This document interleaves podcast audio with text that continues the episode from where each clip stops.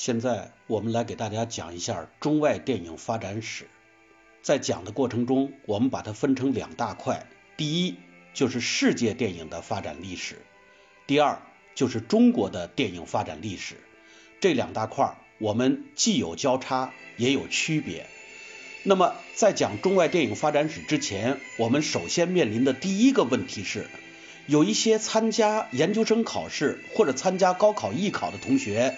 他们会感到奇怪，如果我欣赏了一部电影，我懂得了这部电影的妙处在哪里；如果我想学编导，我学会了编剧的技巧和导演的手法，那么我还有必要去学这个中外电影发展史吗？学中外电影发展史对我这个学习编导的经历会有什么样的帮助呢？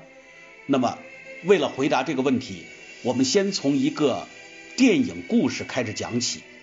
呃，在上个世纪的八十年代，中国刚刚改革开放的时候，引进了一部日本的电影。那么这部电影呢，在中国引起了巨大的轰动。其中有一个形象呢，可以说是深入人心。他呢是由日本的一个当红小星，呃，叫做高仓健主演的。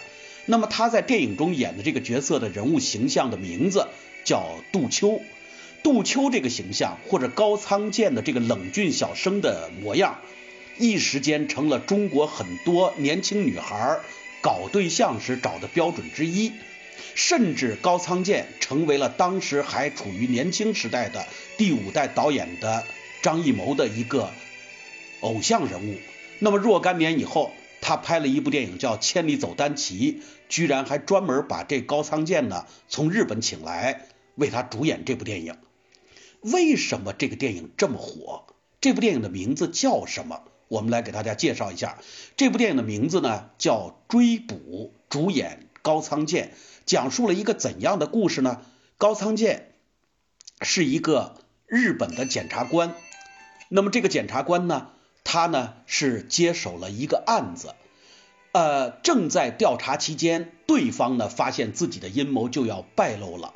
怕败露怎么办？就给高仓健设了很多的阴谋。比方说，高仓健这天刚走到马路边，就有人指着他的鼻子说：“他偷了我的东西，他强奸了我，等等等等。”那么到高仓健的家里边去检查的时候，果然他的屋子里边有被偷的东西。另外呢，人家那女的也一口咬定就是他啊侮辱了他，诽谤诽就是呃强奸了他。那么在说不清的情况下，高仓健没有办法，只有逃跑。在逃跑的路上，在想办法洗清自己的冤枉。因为他是一个犯罪嫌疑人，因此在他跑的时候，这边的公安系统就开始追他。那么在追的过程中，就构成了一个模式，我们称之为叫追逃模式。也就是说呢，高仓健扮演的杜秋这个检察官，他要跑。他要逃，而另外的警方呢要追，在追和逃的这个过程中，慢慢的，究竟这个案子的真相是什么，逐渐的浮出了水面。那么这部电影引进到中国以后，为什么会在中国引起那么大的轰动呢？我们的回答有两个：第一，当时的情况，中国刚刚改革开放。在改革开放之前是十年文革，中国的老百姓没有看到过什么优秀的外国电影，也没有接触过这么棒的警匪电影。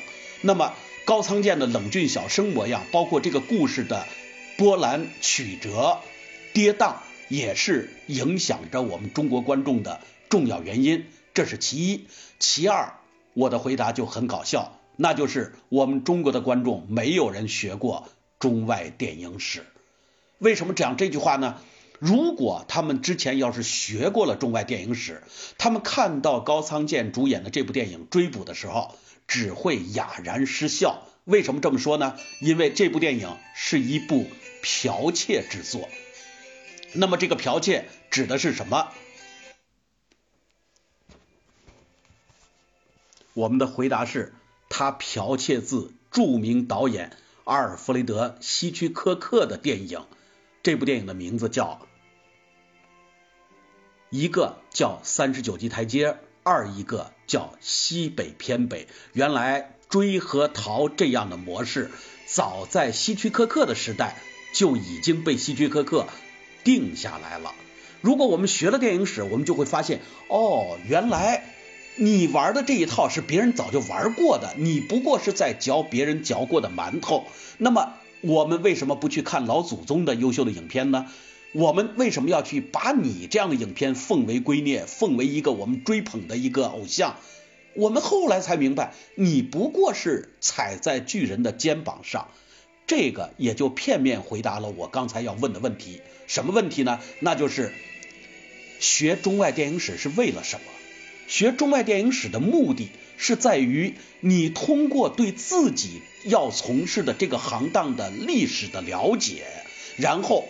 你要知道，在这个行当里边，过去的人们做出了什么伟大的贡献，今后的人们有可能做出什么新的贡献，以及在这样的过程中，向过去的和向未来的人努力的自己学习的同时，设想一下自己能不能有所创新、有所继承、有所发展，这就是学习电影史所必须的一个概念。